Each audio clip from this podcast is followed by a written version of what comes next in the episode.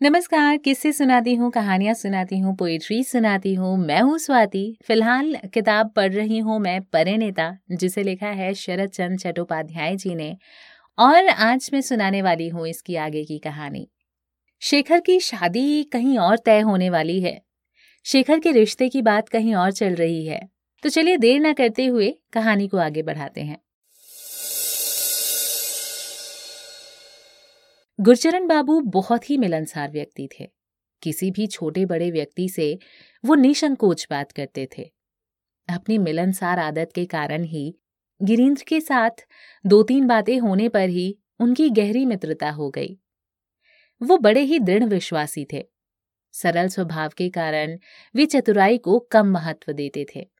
वाद विवाद में तर्क वितर्क होने पर यदि हार भी जाते थे तो भी किसी प्रकार के रोष की रेखा उनके चेहरे पर ना झलकती थी। कभी कभी ललिता चुपचाप मामा के बगल में बैठकर सब कुछ सुनती रहती। जब वो आकर बैठ जाती तो गिरीन्द्र के तर्क बहुत ही विद्वत्तापूर्ण होते। हृदय में आनंद की लहरों के उमड़ाव के साथ वो युक्तियों को जुटाता चला जाता।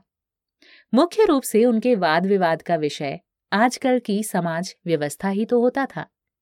आधुनिक समाज की हीनता, जर्जरता, असमानता और अत्याचारों पर बड़े मार्मिक ढंग से विचार होता था और ऐसे दुराचारी समाज से घृणा व्यक्त की जाती थी। इन आरोपों में वास्तविकता थी। अतः और कुछ प्रमाण देने की आवश्यकता ही क्या थी? वो समाज द्वारा सताए हुए गुरचरण बाबू के जीवन से पूरी तरह मिलती थी। अंत में गुरचरण बाबू पूर्ण रूप से समर्थन करते हुए कहते गिरीन्द्र तुम बिल्कुल सत्य कहते हो। इसमें असत्य है ही क्या? कौन भला आदमी ये नहीं चाहता कि अपनी पुत्री का शुभ विवाह अच्छे व्यक्ति से ठीक अवसर पर करे? फिर भी, क्या ऐसा सबके लिए मुमकिन है? इसके सिवा समाज ये कहने से नहीं चूकता कि तुम्हारी लड़की सयानी हुई, ब्याह करो। मगर इतना कहने से ही तो लड़की का ब्याह नहीं हो जाता। इस कार्य में मदद की कौन कहे? तरह तरह की बातें सुननी पड़ती हैं। गिरीन्द्र अधिक क्या बोलूँ? तुम मेरी ही बात देखो ना। लड़कियों के ब्याह के कारण ही मेरा मकान तक बिका जा रहा है। इसका ब्याज तक दे सकने में असमर्थ हूँ मैं। इसको कर्ज से मुक्त करा सकना कठिन कार्य है। दो दिन के बाद शायद दर दर का भिखारी हो जाना पड़े। मैं ठीक कहता हूँ या नहीं? ऐसे समय में मुझे कोई भी सहारा न देगा, बल्कि सारा समाज बहिष्कार ही करेगा गिरीन्द्र इस प्रकार का वाद विवाद उठाने पर गिरीन्द्र चुपचाप ही सुना करता। गुरचरण बाबू उसी बहाव में कहते, भैया, जो भी तुमने कहा है, बिल्कुल सत्य है। ऐसे समाज को त्याग कर जंगल में रहना लाख बार अच्छा है। इन पातकी ढोंगियों से बिल्कुल दूर रहने में ही भलाई है। कुछ भी कठिनाई क्यों ना हो, फिर भी शांति मिलेगी। गला दबोचने और मनुष्यता को भंग करने वाले समाज में रहना हमारे लिए कठिन है। ये समाज धनवानों का ही है, मेरे जैसे गरीब का नहीं। अच्छा है, ये लोग मौत से रहें, हमारी आवश्यकता ही क्या है यहाँ पर? ये कहते कहते वो एकदम से मौन हो जाते थे। ललिता प्रतिदिन इन उद्गारपूर्ण युक्तियों को ध्यानपूर्वक सुनती रहती थी। केवल इतना ही नहीं, बल्कि रात को निद्रा आने के पूर्व इन्हीं तर्कों पर विचार किया करती थी। गिरीन्द्र की सभी युक्तियाँ उसके हृदय में समा जाती थीं। मन ही मन वो सोचने लग जाती कि गिरीन्द्र बाबू का कहना अक्षरशः सत्य है। अपने मामा से ललिता का अटूट प्रेम था। उसके मामा के प्रति गिरीन्द्र जो कुछ भी कहता, उसे नितांत सत्य समझती थी। उसे ये भी पता था कि उसके मामा की परेशानी और चिंताएँ उसी के कारण बढ़ी हैं। अन्न जल भी उन्होंने छोड़ दिया है। आज उसके मामा जो ये सारे कष्ट झेल रहे हैं, ये सब क्यों है? क्योंकि समाज उन्हें जाति से बाहर कर देना चाहता है। इस सब का कारण एकमात्र यही है ना कि वे मेरी शादी कर सकने में असमर्थ हैं? विचार कर ललिता ने सोचा यदि आज किसी प्रकार मेरी शादी हो जाए और दुर्भाग्यवश यदि मैं कल विधवा होकर फिर मामा के पास आ जाऊँ तो मामा को जाति से अलग कर दिया जाएगा। इन तर्कों में उसे कोई भी सार नहीं दिखाई देता था। गिरीन्द्र जो कुछ भी ललिता के मामा के प्रति श्रद्धा और सहानुभूति दिखाता था और जो कुछ भी वो कहता था, उस सबके प्रति श्रद्धा दिखाने और अपनी सहमति जताने से वो बाज ना आती थी। ऐसा करने के सिवा उसके पास दूसरा कोई मार्ग ही कहाँ था? गिरीन्द्र के प्रति उसकी श्रद्धा दिन प्रतिदिन बढ़ती चली गई। धीरे धीरे उसने भी संध्या की बेला का इंतज़ार करना शुरू कर दिया। उसकी उत्कंठा और भी बढ़ गई थी। शुरू में गिरीन्द्र बातों में ललिता को आप शब्द से संबोधित करता था। लेकिन एक दिन गुरचरण बाबू ने मना कर दिया, कहा? ललिता तुमसे छोटी है, इसलिए आप ना कहकर तुम कहा करो। अब वो ललिता को तुम शब्द से संबोधित करने लगा। गिरीन्द्र ने ललिता से पूछा, तुम चाय नहीं पीती? ललिता ने कुछ उत्तर ना देकर सिर नीचे कर लिया। गुरचरण बाबू ने उसकी ओर से उत्तर दिया, शेखर ने उसको चाय पीने से मना कर दिया है। उसकी राय है कि स्त्रियों को चाय नहीं पीनी चाहिए। गिरीन्द्र को ये बात अच्छी न लगी। इस बात को ललिता ने ताड़ लिया। आज शनिवार है। आज के दिन काफ़ी समय तक ये मज़ेदार मजलिस लगी रहती है। चाय पानी हो चुका था। वार्तालाप जारी था। गुरचरण बाबू आज कुछ अनमने से थे। बीच बीच में परेशानी का अनुभव करके वो चुप हो जाते थे। ऐसा लगता था कि उन्हें बातचीत अच्छी नहीं लग रही है। गिरीन्द्र ने ये देखकर पूछ लिया। ऐसा प्रतीत होता है कि आपको कुछ शारीरिक कष्ट है। चेहरे पर उदासी है। क्या दफ्तर में कुछ गड़बड़ है? हुक्के की निगाली मुँह से निकालते हुए उन्होंने कहा, नहीं, ऐसी बात नहीं है। शरीर भी गड़बड़ नहीं है। ये कहते हुए गुरचरण बाबू ने मुँह ऊँचा करके गिरीन्द्र की ओर दृष्टि डाली। सरल स्वभाव वाले गुरचरण बाबू की आंतरिक चिंताएँ और हृदय के ज्वलित उद्गार उनके मुख पर झलक रहे थे। इसका वो खुद भी अनुभव ना कर सकते थे। ललिता पहले उन लोगों के वार्तालाप को केवल सुना ही करती थी, लेकिन अब वो तर्क वितर्क में भाग लेने लगी है। मामा की परेशानी को वो भी पूर्ण रूप से समझ गई। उसने पूछा हाँ मामा, मुझे भी ऐसा लग रहा है कि आपको कोई बात हृदय में कष्ट दे रही है।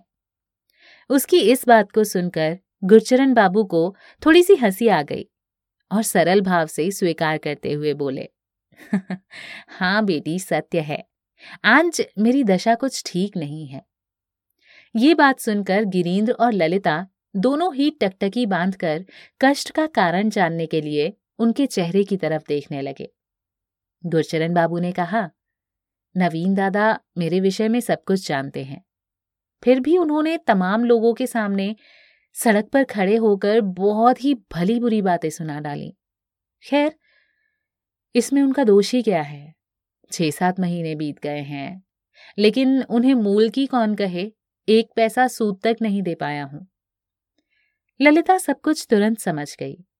इस बात को खत्म करने के लिए व्यग्र हो गई।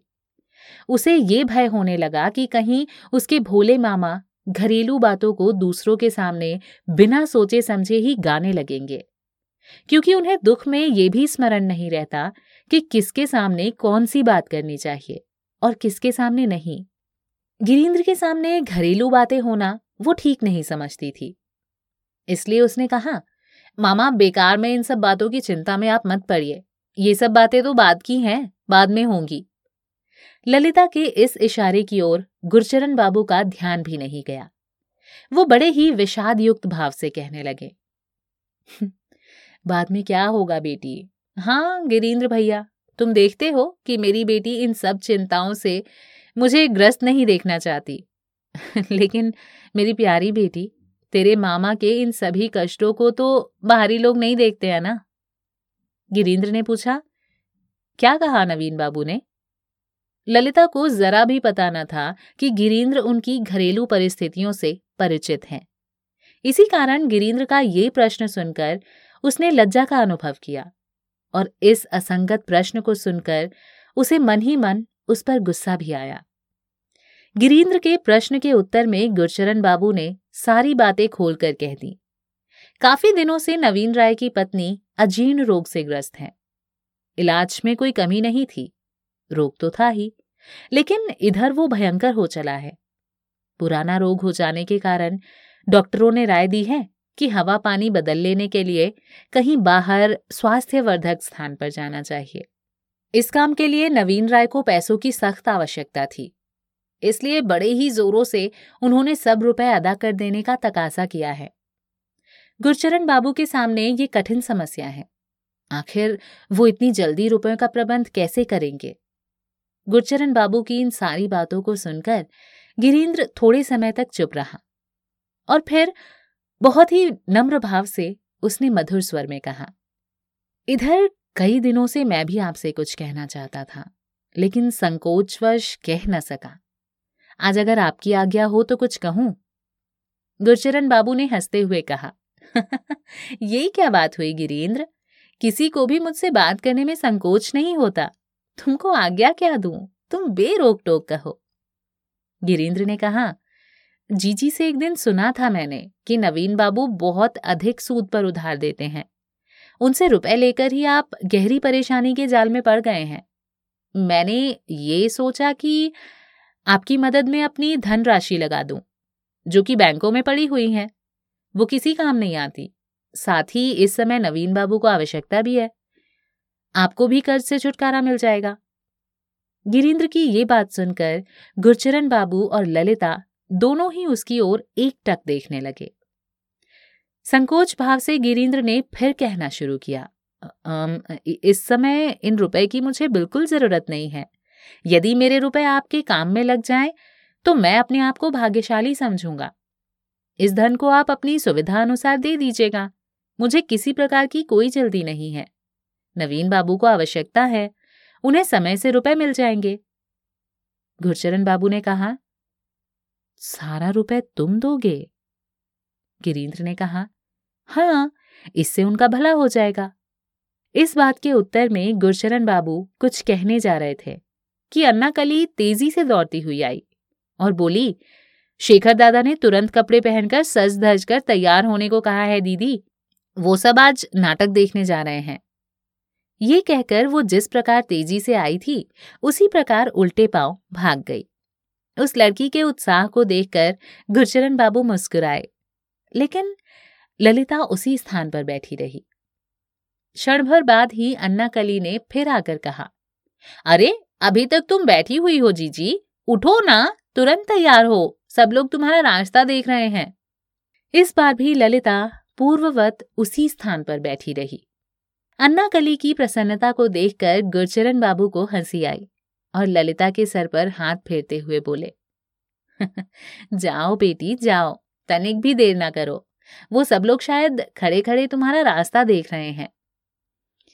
लाचारी वश उसे उठना ही पड़ा, लेकिन जाते समय उसकी कृतज्ञ दृष्टि गिरीन्द्र पर पड़ी रही। इस कृतज्ञता भरी दृष्टि को गिरीन्द्र पूर्ण रूप से समझ गया था। थोड़ी देर में ही खूब बनाव श्रृंगार के साथ पान देने के बहाने फिर एक बार वो बाहर के कमरे में आई। लेकिन उस समय गिरीन्द्र वहाँ से चला गया था। केवल गुरचरण बाबू तकिए के सहारे लेटे थे। उनकी बंद आँखों के कोनों पर आंसुओं की रेखा झलकती थी। ललिता तुरंत समझ गई कि ये खुशी के आँसू हैं। ये जानकर उनका ध्यान भंग करना ठीक ना समझकर वो चुपचाप ज्यों की त्यों लौट गई। कमरे से बाहर आकर ललिता सीधे शेखर के घर पहुँची। अपने मामा की दशा को सोचकर उसकी आँखों में आँसू उमड़ आए थे। अन्ना कली उस समय वहाँ नहीं थी। वो पहले ही जाकर गाड़ी में बैठ गई थी। कमरे के ठीक सामने शेखर खड़े खड़े ललिता की ही बात जो रहा था। सिर उठाकर देखने पर उसे ललिता की भारी आँखें दिखाई दी। इधर कई दिनों से ललिता को देखा नहीं था। इसलिए शेखर और ज़्यादा परेशान था। ललिता के आंसुओं को देखकर शेखर का हृदय भी द्रवित हो आया। उसने ललिता से पूछा, ये क्या? तुम रो क्यों रही हो ललिता? क्या बात है? ललिता ने सिर हिलाकर अपना मुँह नीचे कर लिया। कई दिनों से ललिता को ना देखने के कारण तरह तरह की भावनाओं का जागरण शेखर के हृदय में हो रहा था। वो बड़े स्नेह के साथ ललिता का मुँह ऊपर उठाकर बोला, अरे, सचमुच ही तुम रो रही हो। आखिर बताओ तो हुआ क्या? ललिता? शेखर की इस सहानुभूति और प्रेम भाव को देखकर वो अपने आप को संभाल नहीं पाई। वो जहाँ खड़ी थी, शेखर की ओर पीठ करके वहीं पर बैठ गई और मुँह ढाप कर ज़ोर ज़ोर से रोने लगी। शेखर सहानुभूति का प्रदर्शन करता रहा। नवीन ने मूल तथा सूद जोड़कर रुपए गुरचरण बाबू से ले लिए। अब कुछ भी बाकी नहीं रह गया। तमस्सुक वापस करते समय उन्होंने गुरचरण बाबू से पूछा, कहो गुरचरण बाबू, ये इतने रुपए तुम्हें किसने दिए? गुरचरण बाबू ने बड़े विनम्र भाव में कहा, भैया, ये कुछ ना पूछिए। जिसने रुपए दिए हैं, उसने किसी से बताने के लिए मना किया है। नवीन राय अपने रुपए पाकर तनिक भी खुश न हुए। रुपए वापस लेने की इच्छा तो नहीं थी और ना ही वो गुरचरण बाबू से ऐसी उम्मीद करते थे। उनके हृदय में तो एक दूसरी ही धारणा थी कि वो गुरचरण बाबू का मकान गिराकर उस पर अपना दूसरा महल खड़ा करेंगे। वो इच्छा पूरी न हुई। इसी कारण वो आवेश में आकर व्यंगपूर्वक कहने लगे, क्यों ना मनाही होगी भैया गुरचरण इसमें तुम्हारा कोई दोष नहीं है। सारा दोष और लगाव तो मेरा है। जो मैंने तुमसे रुपयों का तगाजा नहीं किया। यही कलयुग की उल्टी माया है। दुखपूर्वक शब्दों में गुरचरण बाबू ने कहा, अरे भैया, आप ऐसा क्यों कहते हैं? मैंने तो केवल आपका रुपये अदा किया है। आपकी दया का बोझ मेरे ऊपर सदैव रहेगा। मैं उससे कभी ऋण मुक्त न हो सकूँगा। नवीन बाबू ये सुनकर मुस्कुराए। वो बड़े ही पक्के ठहरे। यदि वो ऐसे पक्के ना होते तो केवल गुड़ के ही व्यापार से इतनी अधिक धनराशि इकट्ठा न कर पाते। वो बोले, भैया, तुम कुछ भी क्यों ना कहो, लेकिन ऐसे विचार होने पर वास्तव में पूरा रुपए इस प्रकार अदा न करते। मैंने तो केवल रुपए मांगे थे, वो भी तुम्हारी मामी की बीमारी के लिए। अच्छा खैर, ये तो बताओ कि कितने रुपए सूद पर मकान को रेहन रखा है? ना तो रेहन ही किया है और न ही ब्याज कुछ तय हुआ है। नवीन राय को तनिक भी विश्वास न हुआ। उन्होंने पूछा, अरे, क्या इतने रुपए बिना लिखा पढ़ी दे दिए? हाँ दादा, ऐसा ही है। बहुत ही सज्जन लड़का है। ऐसा जान पड़ता है कि दया की मूर्ति है। लड़का? कौन सा लड़का? गुरचरण बाबू ने इस प्रश्न का उत्तर नहीं दिया। जो कुछ कह डाला, वो नहीं कहना चाहिए था। गुरचरण बाबू को चुप देखकर नवीन राय समझ गए। कि वो कुछ भी बताना ठीक नहीं समझते। इस कारण मुस्कुराते हुए बोले अच्छा बताना मना है तो ना बताओ। जाने दो। फिर भी सुनो, मैंने दुनिया के सभी रंग देखे हैं। कोई भी बिना मतलब रुपए निकाल कर नहीं देता। कहीं ऐसा ना हो कि आगे किसी परेशानी का शिकार बन जाओ। इसीलिए तुमको अभी से चेतावनी दे रहा हूँ। गुरचरण बाबू कुछ उत्तर ना देकर तमस्सुक हाथ में लेकर चल दिए। चलते समय नवीन राय को उन्होंने नम्रतापूर्वक नमस्कार किया। अपने स्वास्थ्य सुधार हेतु भुवनेश्वरी प्रायः पश्चिम के किसी शहर को चली जाया करती थी।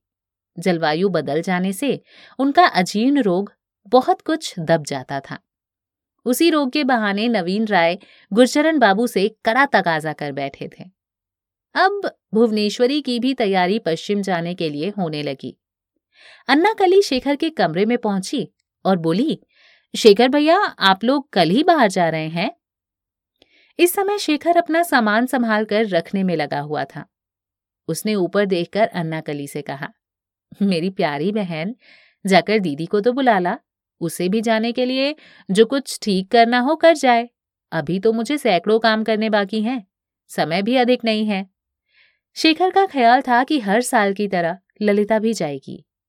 गर्दन हिलाकर अन्ना कली ने कहा इस बार दीदी साथ नहीं जाएँगी। क्यों नहीं जाएँगी? वाह, आपको ये भी नहीं पता। इसी माघ फागुन में शादी करने के लिए पिताजी उसके वर की तलाश कर रहे हैं। ये सुनते ही शेखर दुखी हो गया। उसने कुछ भी उत्तर नहीं दिया। भौचक्का सा देखता रहा। जो कुछ अन्ना कली ने घर से सुना था, वो सब कुछ विवरण के साथ शेखर को सुना दिया। उसने कहा कि शादी में जो कुछ भी खर्च होगा गिरीन्द्र बाबू देंगे। लड़का भी हर प्रकार से योग्य होना चाहिए। योग्य वर की खोज में पिताजी आज भी दफ्तर नहीं जाएँगे। वो गिरीन्द्र बाबू के साथ वर देखने जा रहे हैं। इन सभी बातों को शेखर ध्यानपूर्वक सुनता रहा। उसके हृदय में तरह तरह की भावनाएँ उठने लगी। उसने देखा है कि इधर ललिता उसके पास बहुत ही कम आती है। अन्ना कली फिर बोली भैया गिरीन्द्र बाबू बहुत ही भले आदमी हैं। मछली दीदी के ब्याह में हमारा मकान ताऊजी ने रहन रखा था ना? इस बात को सोचकर बाबूजी कहते थे कि दो माह बाद घर हाथ से निकल जाएगा और सड़कों की ठोकरों का सामना करना होगा। इसी बात पर दया सागर गिरीन्द्र बाबू ने बाबूजी को कर्ज का सारा रुपए दे दिया। छोटी दीदी कल कहती थी कि अब हम लोगों को घर छोड़ने का भय नहीं रहा। सच है ना, शेखर दादा? इन बातों को अन्ना कली से सुनकर शेखर अवाक हो गया और कुछ भी उत्तर ना दे सका। शेखर को चुप देखकर अन्ना कली ने पूछा, क्या सोच रहे हैं दादा? शेखर ये सुनकर चौंक पड़ा और बोला, जा, दीदी को बुला के तो ला। ये बता देना कि मैंने बुलाया है। ज़रूरी काम है, दौड़ती हुई चली आए। तुरंत दौड़ती हुई अन्ना कली ललिता को बुलाने गई। उसके जाने पर शेखर भावनाओं के सागर में उथल पुथल मचाने लगा। सामने संदूक खोले, वो ज्यों का त्यों बैठा रहा। उसकी समझ में नहीं आया कि क्या साथ लेकर जाए और क्या नहीं। उसे नेत्रों में चकाचौंध प्रतीत होने लगा। शेखर के बुलावे को सुनकर ललिता तुरंत ऊपर आई। लेकिन कमरे में जाने से पहले उसने शेखर को बड़े गहरे विचारों में निमग्न सा देखा। शेखर ज़मीन की ओर ताक रहा था। सामने संदूक खुला पड़ा था। चेहरे पर चिंता की रेखा झलक रही थी। शेखर की ऐसी दशा और उसकी ऐसी मुखाकृति ललिता ने पहले कभी नहीं देखी थी। वो आश्चर्य में पड़ गई। साथ ही साथ उसे भय भी हुआ। डरते हुए धीरे धीरे वो शेखर के पास आई। उसको देखते हुए शेखर ने कहा, आओ ललिता, बैठो। शेखर को, मानो, अब स्वप्न से छुटकारा मिला। बड़े ही मंद स्वर में ललिता ने पूछा, मुझे आपने बुलाया था? हाँ। फिर थोड़ी देर चुप रहने के बाद उसने कहा, कल सवेरे गाड़ी से माँ के साथ मैं इलाहाबाद जा रहा हूँ। हो सकता है कि इस बार लौटने में देर हो जाए। ये चाबी लो, तुम्हारी आवश्यकता के रुपए दराज में रखे हैं। हर साल ललिता बड़े उत्साह से भुवनेश्वरी के साथ जाया करती थी। उसको स्मरण हुआ कि कितने उत्साह के साथ वो सभी सामान संभाल कर इस बक्स में रखा करती थी। आज उस खुले हुए संदूक को देखकर दुख हो गया। शेखर खासकर गले को साफ़ करते हुए और उसकी ओर देखते हुए बोला, ललिता, देखो, बहुत होशियारी से रहना, फिर भी यदि तुम्हें कोई ज़रूरत लगे तो भैया से मेरा पता लेकर बिना संकोच मुझे लिखना। दोनों ही चुप रह गए।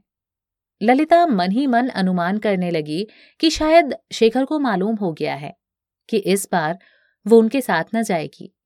साथ ही साथ मन ही मन ये भी सोचा कि शायद उन्हें मेरे ना जाने का कारण ज्ञात हो गया होगा। इस बात को सोचकर मानो वो शर्म से ज़मीन में धस गई। एकाएक शेखर ने कहा, ललिता, अब तुम जाओ। तुमको मालूम है कि मुझे बहुत से काम करने हैं, काफ़ी समय हो गया है, ऑफ़िस भी जाना है। ललिता उसी संदूक के सामने आकर बैठ गई और कहने लगी, जाओ, ऑफ़िस जाने की तैयारी में लगो, मैं सारा सामान ठीक कर देती हूँ। अच्छा है, इससे भली और क्या बात हो सकती है?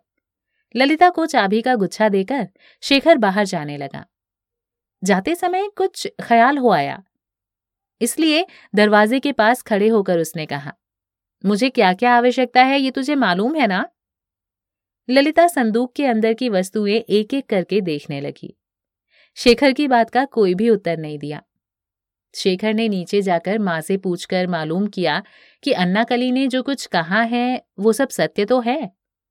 गुरचरण बाबू ने पूरा कर्जा अदा कर दिया। ललिता के लिए योग्य वर की खोज है। ये भी सत्य है। तत्पश्चात कुछ और पूछकर वो स्नान करने चला गया।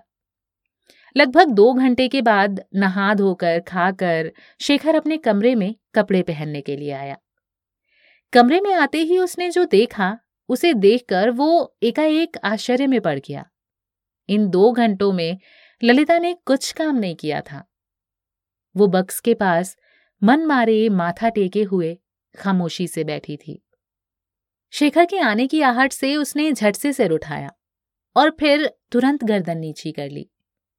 रोते रोते उसकी आँखें फूल गई थी। शेखर की नज़र उसकी आँखों पर अवश्य पड़ी, लेकिन उसने ना देखने का बहाना किया। वो चुपचाप अपने दफ्तर के कपड़े पहनने लगा। कपड़े पहनते हुए सहज भाव से उसने कहा, अभी रहने दो ललिता, इस समय तुमसे ये सब ना हो सकेगा, दोपहर में आकर रख जाना। ये कहकर शेखर ऑफ़िस चला गया। उसने ललिता के मनोभाव को पूर्ण रूप से समझ लिया था। फिर भी, हर बात को बगैर सोचे समझे कह डालना, वो उचित नहीं समझता था। और ना तो उसकी हिम्मत ही हुई थी। वो उसी दिन मामा को चाय देने के समय कमरे में आई। तो वहाँ शेखर को भी उपस्थित देखकर दंग रह गई। वो यात्रा पर जाने से पहले गुरचरण बाबू से मिलने आया था। ललिता ने चाय तैयार करके गिरीन्द्र और मामा के सामने दो कपों में लाकर रख दी। गिरीन्द्र ने पूछा, क्यों ललिता? शेखर बाबू को चाय ना दोगी? मीठे स्वर में ललिता ने कहा, नहीं, शेखर दादा चाय नहीं पीते। गिरीन्द्र ने फिर और कुछ नहीं कहा। ललिता ने एक दिन ऐसा कहा भी था कि शेखर दादा चाय नहीं पीते और ना ही किसी और को पीने देना चाहते हैं। तत्काल गिरीन्द्र को वही बात याद आ गई। हाथ में चाय का कप लेकर गुरचरण बाबू ललिता के लिए ढूंढे गए वर की बात कहने लगे। लड़का अच्छा है, बीए में पढ़ रहा है। ये सब कह चुकने के पश्चात फिर बोले, फिर भी वो लड़का गिरीन्द्र को नहीं भाया? इतना ज़रूर है कि लड़का ज़्यादा साफ़ और सुंदर नहीं है, फिर भी शादी के बाद कौन रंग रूप और सुंदरता देखता है? और ये रंग रूप काम ही क्या आता है? मर्द की अच्छाई तो उसके गुणों में होती है। गुरचरण बाबू की एकमात्र इच्छा ये थी कि किसी तरह ललिता का पाणी ग्रहण हो और उनके सिर से ये बोझ उतरे। आज ही शेखर का परिचय गिरीन्द्र को यहीं पर बैठे हुए हुआ था।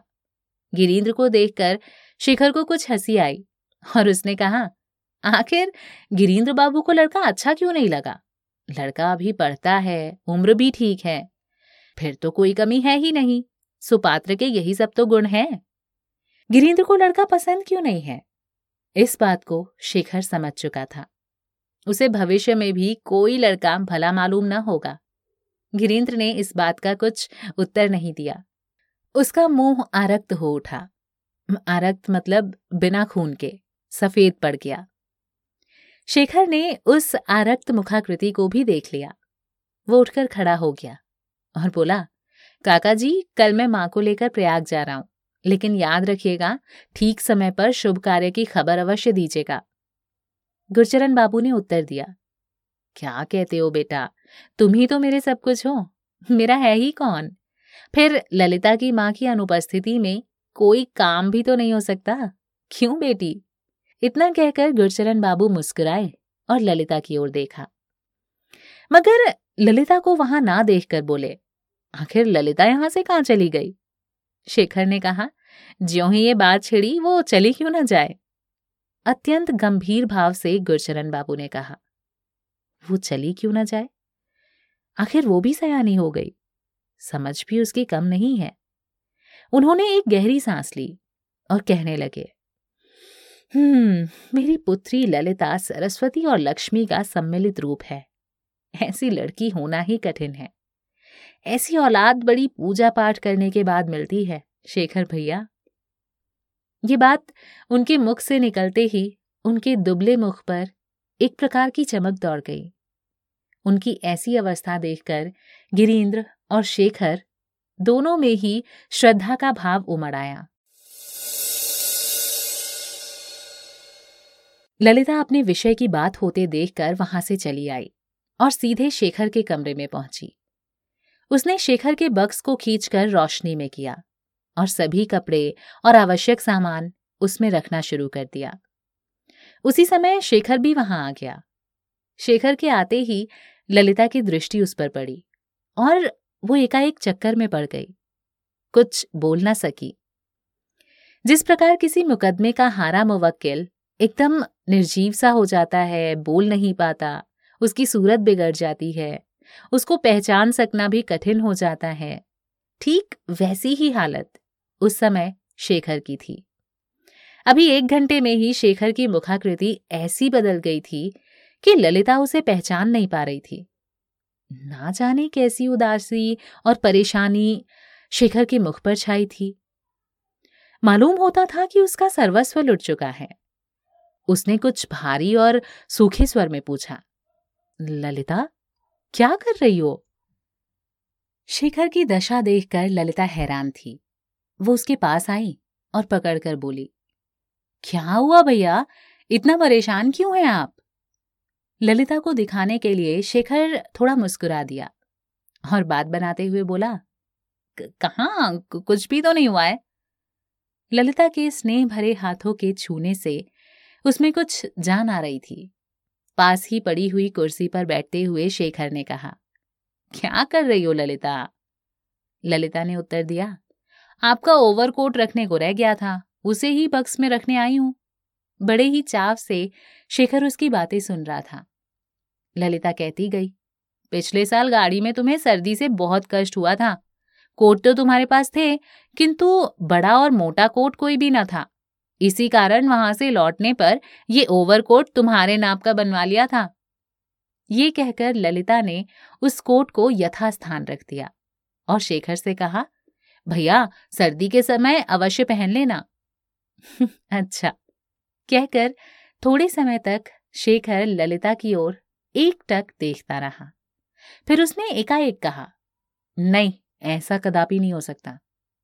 ललिता ने कहा क्या नहीं हो सकता भैया? क्या इस कोट को नहीं पहनोगे? शेखर ने बात बनाते हुए कहा, अरे, ऐसी बात नहीं है, कोई बात दूसरी है। नहाकर उसने ललिता से पूछा, क्या माँ का भी सारा सामान ठीक हो गया है? ललिता ने कहा हाँ वो तो मैंने दोपहर को ही बाँध कर ठीक कर दिया था। ये कहते हुए सारा सामान देखकर ललिता ने बक्स बंद कर दिया। थोड़ी देर बाद शेखर ने फिर ललिता से पूछा अच्छा अब मेरा अगले साल से क्या होगा? कैसे होगा? क्यों? ललिता, इस क्यों का मुझे पूर्ण अनुभव हो रहा है।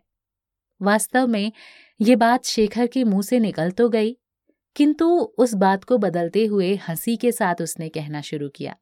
अच्छा ललिता, दूसरे घर जाने से पहले ये बताती जाना कि कौन सी चीज़ कहाँ पर रखी है क्या क्या है और क्या नहीं है।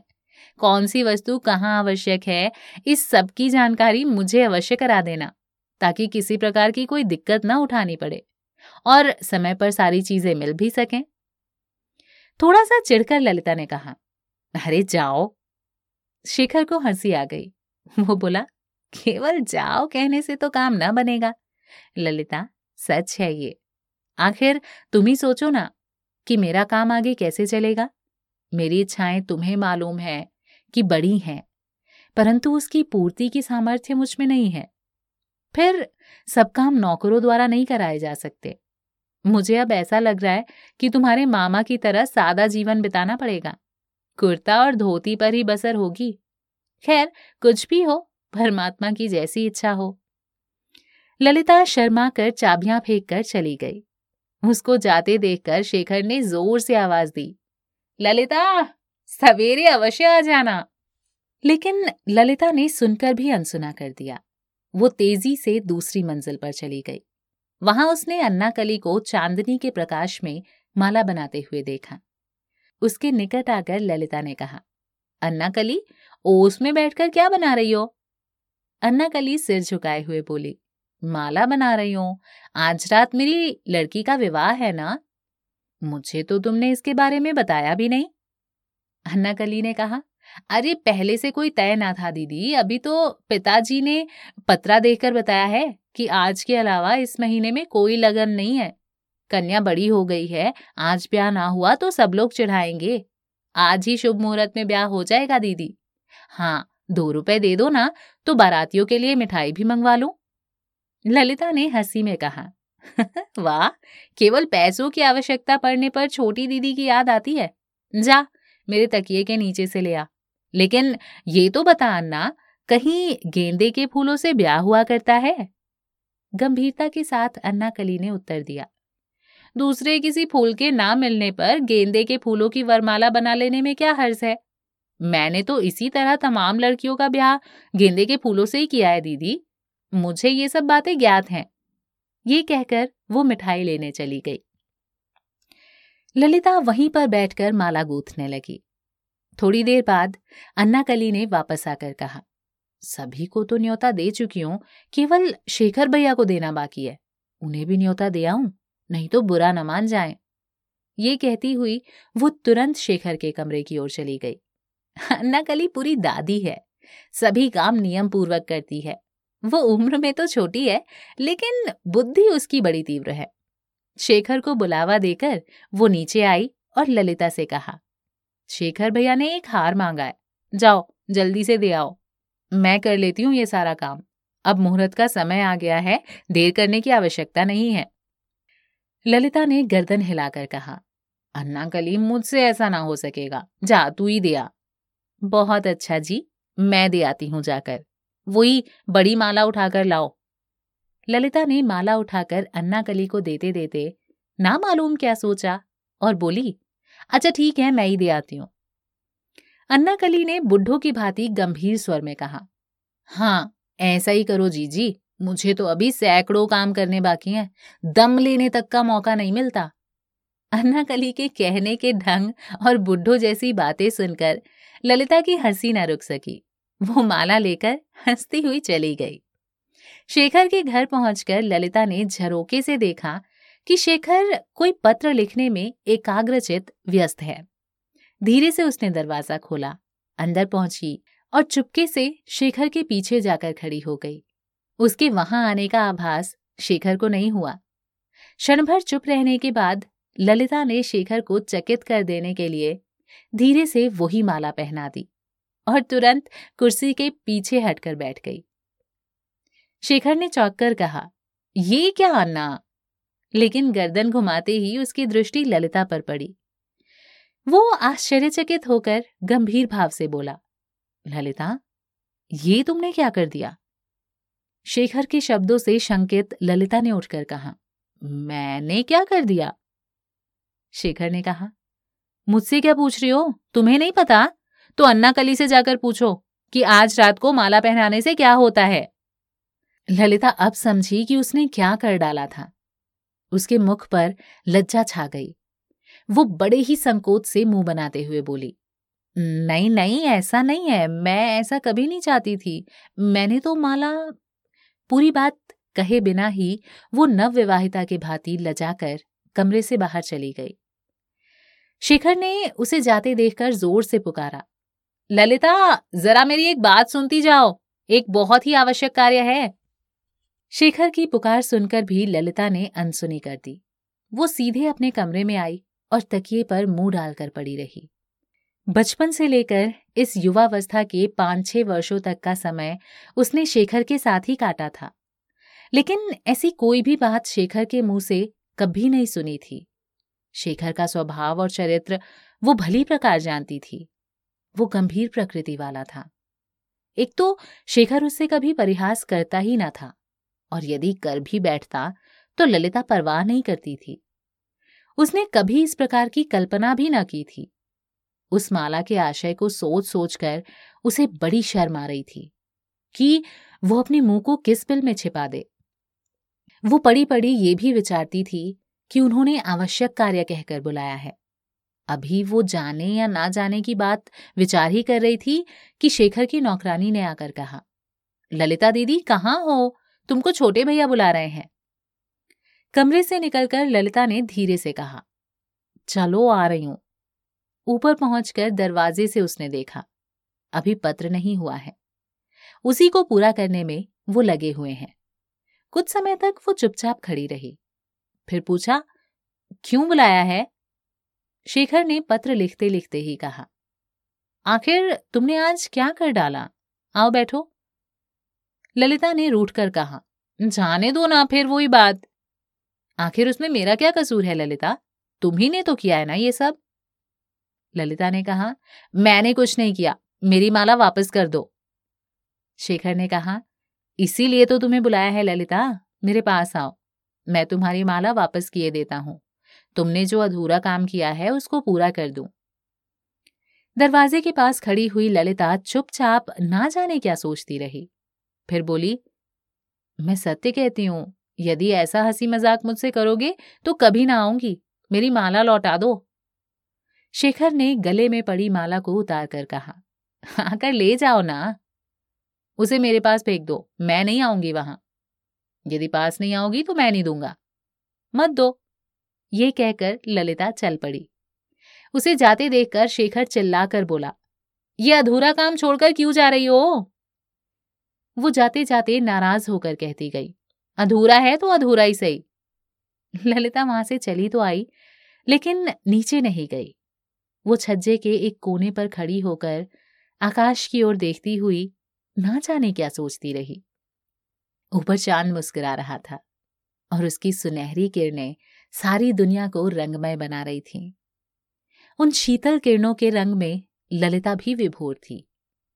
खड़े खड़े उसके हृदय में ना जाने क्या क्या कल्पनाएँ उठ रही थी। अपने ऊपर क्रोध भी आ रहा था और शर्म भी आ रही थी। वहीं खड़े खड़े एक बार शेखर के कमरे की तरफ़ देखा। पता नहीं क्यों उसके चेहरे पर अभिमान की रेखा झलक आई और नेत्र सचल हो गए। वो अबोध बालिका न थी कि उसे इन सब बातों का पता न था। फिर इस प्रकार हँसी करने का क्या मतलब हो सकता था? उसकी दशा कितनी गिरी हुई है? वो एक अनाथ बालिका है। उसके मामा का ही एकमात्र सहारा है। फिर भी पराये लोग निरुपाय समझकर आदर करते हैं। शेखर का व्यवहार भी इसी प्रकार का है। वो मुझे निराश्रित समझकर ही स्नेह और आश्रय देता है और शेखर की माँ भी अपार स्नेह करती है। दुनिया में उसका है ही कौन? किसी पर ललिता का अधिकार नहीं है। इसीलिए तो गिरीन्द्र ने उसके उद्धार का पूरा भार उठाया है। अपनी नेत्र बंद किए हुए ललिता मन ही मन सोचने लगी। उसके मामा की अपेक्षा शेखर की दशा बहुत अच्छी है। उसके मामा का स्थान उसके सामने कुछ भी नहीं है। वो उसी मामा के आश्रय में है। उनके ही गले का जंजाल है। शेखर की शादी की बातचीत बराबरी में धनवान घर से चल रही है। चाहे वो अभी हो या दो चार दिन बाद। लेकिन तय तो करीब करीब वही है ना? इस विवाह से नवीन राय को बहुत बड़ी संपदा मिलेगी। उसने ऐसा शेखर की माँ से सुना है। शेखर भैया फिर क्यों इस प्रकार उसकी हँसी उड़ा रहे हैं और तिरस्कार कर रहे हैं? ये सभी बातें ललिता सूने आकाश की ओर देखकर सोच रही थी। क्षण भर में ही उसने घूमकर देखा कि शेखर उसके पीछे खड़ा हंस रहा है और वो ही माला उसने एकदम से उसके गले में पहना दी। ये देखकर वो रोने लगी और बोली, ऐसा तुमने क्यों किया? तुमने भी ऐसा क्यों किया था, ललिता? मैंने तो कुछ भी नहीं किया। ये कहकर वो माला तोड़ने ही जा रही थी कि उसकी दृष्टि शिखर की दृष्टि से जा मिली और रुक गई। वो माला को फिर न तोड़ सकी। लेकिन उसने रोते हुए कहा, मैं परेशान, अभागिन और असहाय हूँ। इसलिए क्या मेरा उपहास कर रहे हो, शेखर भैया? शेखर अभी तक खड़ा खड़ा हंस रहा था। ललिता की ये बात सुनकर वो सन्न रह गया। उसने कहा, मैंने तुम्हारा उपहास किया है या तुमने मेरा किया है? ललिता ने अपने भीगे नेत्रों को पोछकर कहा, मैंने तुम्हारा उपहास कब किया? शेखर थोड़ी देर रुककर सजग हो गया और बोला, थोड़ा सा सोचने पर समझ जाओगी। आजकल अपनी मनमानी कर रही हो, इसीलिए यात्रा पर जाने के लिए मना कर दिया है। शेखर ये कहकर चुप हो गया। ललिता गूँगे की भांति खड़ी सुनती रही। चंद्र किरणों की रुपहली आभा में दोनों खड़े हुए थे। लेकिन नीचे कमरे में अन्ना कली अपनी गुड़िया की शादी कर रही थी। शंख ध्वनि गूंज रही थी और खामोशी भंग हो रही थी। थोड़ी देर के बाद शेखर ने कहा अधिक ठंड पड़ने लगी है, जाओ नीचे चली जाओ। हम्म जाती हूँ। कहकर उसने शेखर के पैर छुए और प्रणाम करके बोली, मुझे ये तो बताते जाओ कि मैं अब करूँगी क्या? शेखर ये सुनकर हंस पड़ा।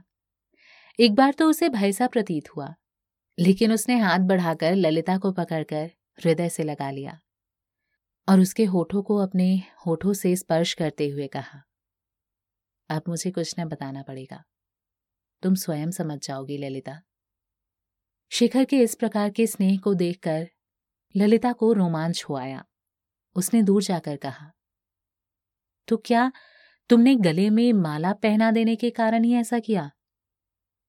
मुस्कुराते हुए शेखर ने कहा, नहीं, ललिता, ऐसी बात नहीं है। मैं तो स्वयं काफ़ी दिनों से ऐसा करने का विचार कर रहा था। परंतु किसी तरह का निश्चय न कर पाता था। आज, अब यह अंतिम निश्चय ही हो गया है। मुझे आज अनुभव हो रहा है कि तुम्हें त्याग कर मैं कहीं रह ही नहीं सकता। ललिता ने कहा, लेकिन तुम्हारे पिताजी ये सुनकर अवश्य क्रोध करेंगे और माता जी को भी महान कष्ट होगा। जो कुछ भी तुमने सोचा है वो हो नहीं पाएगा। शेखर ने कहा हाँ पिताजी ये सुनकर अवश्य आग बबूला हो जाएँगे। परंतु माता जी अवश्य हृदय से प्रसन्न होंगी। खैर, अब तो कुछ होना ही नहीं है, जो होना था हो गया। अब इसको खत्म कर ही कौन सकता है? जाओ अब नीचे जाओ माता जी को प्रणाम करो। ललिता वहाँ से नीचे चली गई, लेकिन जाते समय भी वो घूम घूम कर अपने प्रियतम को देखती रही। तो ललिता और शेखर की लव स्टोरी तो स्टार्ट हो गई है, लेकिन आगे इस लव स्टोरी में क्या क्या मोड़ आने वाले हैं, ये जानने के लिए आपको आगे के एपिसोड सुनने पड़ेंगे। फ़िलहाल मुझे दीजिए इजाज़त, और जाते जाते आपको ये कहानी कैसी लग रही है, मुझे कमेंट बॉक्स में ज़रूर लिखिएगा। और और भी कोई कहानी आप सुनना चाहते हैं तो वो भी बताइएगा। बाय